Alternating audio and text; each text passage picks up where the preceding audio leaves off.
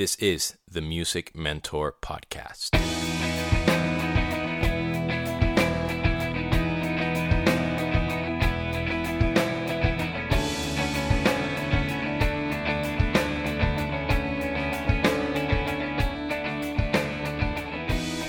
What is up, girls and boys, ladies and gentlemen? This is Demian, your host of the Music Mentor Podcast, and welcome to episode number 106.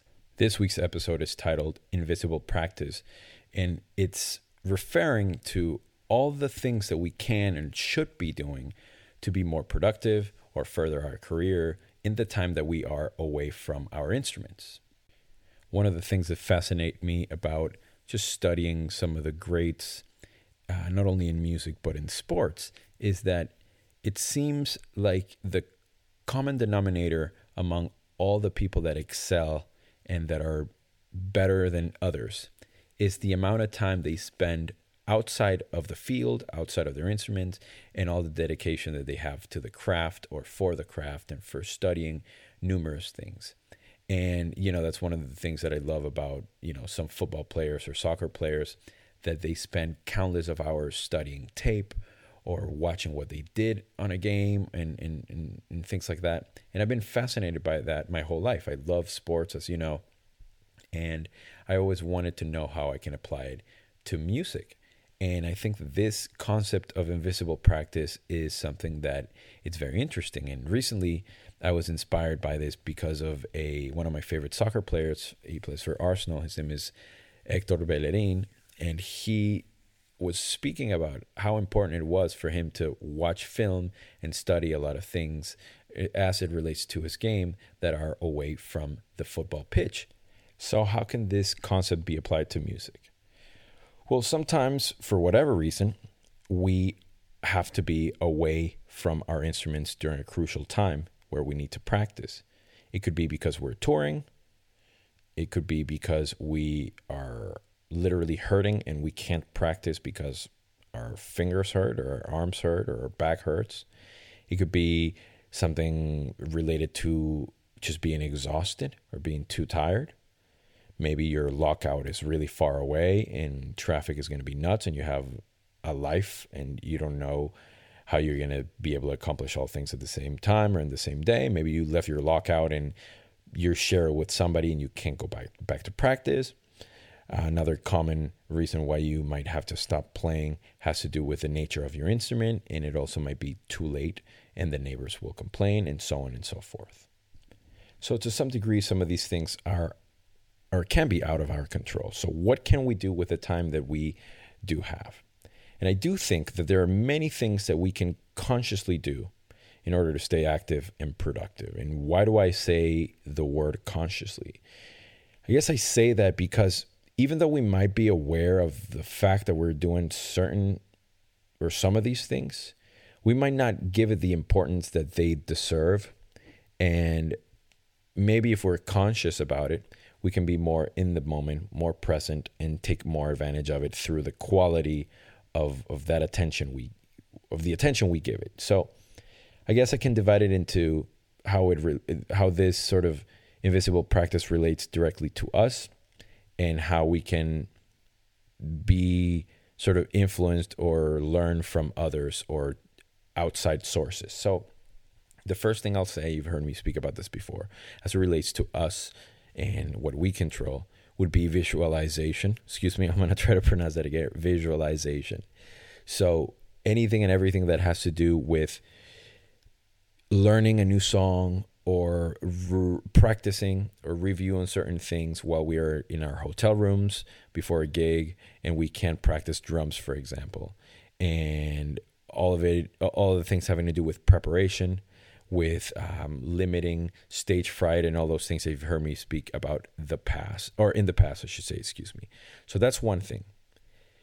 If during your practice you're able to record yourself in an audio mean, then listening to ourselves is incredibly important and it can give us a freaking limitless amount of um, feedback and we can analyze what we're doing, how we're doing things, and so on and so forth. And last but not least, also the watching of ourselves.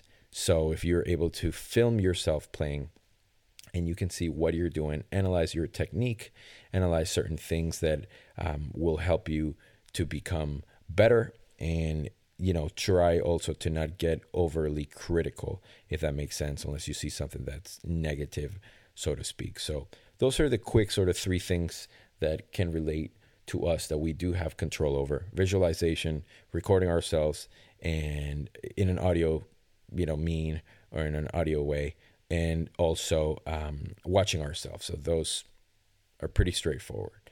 Now so it relates to what we can do from an outside perspective or taking stuff inward from the outside excuse me can be um, these four things. One of them is watching youtube videos of other musicians playing. That is incredibly important. I think it's very, very valuable to learn, to be exposed to new musicians, to old musicians, and so on and so forth. I think it's very, very important. I think the listening of music cannot be overstated. We are music fans. We love music. We enjoy listening to music. And sometimes we get so busy in learning songs and working on techniques that we forget to just listen to music because we love it, because we like it, because the way it makes us feel, because it, the way that it makes others feel around us, because of what it reminds us of, the feelings that we get, and so on and so forth. So I think it's incredibly important to, to just stop and listen to music and fall in love with music over and over again. And I don't mean it from a procrastination standpoint where we're going to listen to music instead of working on things that we need to, but I think it's incredibly important to listen to music for listening purpose only, just to enjoy it and, and do yourself a favor and become sort of perpetually inspired by the things that you love already. So that's another, or the second part, or the second item, I should say. Number three would be history and research, and this could also be done by a combination of YouTube videos and listening to music, but more of in a focused way or a more purpose driven thing as it relates to doing research on purpose and studying historically, you know, gr- the greats and things of that nature, I think is incredibly important. And I was recently having a conversation with some of my bandmates about, you know, some don't agree that you don't necessarily have to study the greats. And to to a large degree I understand and I respect that point of view but I think that it cannot hurt to listen to some of the greats and some of the pioneers of certain techniques of certain styles and it can only help you I think unless you sort of go down this rabbit hole and that's what your life is and you become a researcher of of a style or of a technique and so on and so forth. And last but not least, number four would be gear reviews.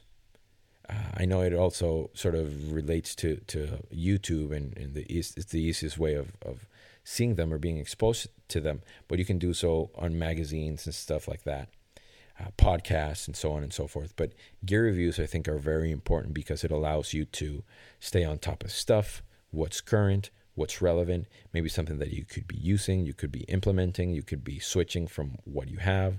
Um, and I think it's super, super cool.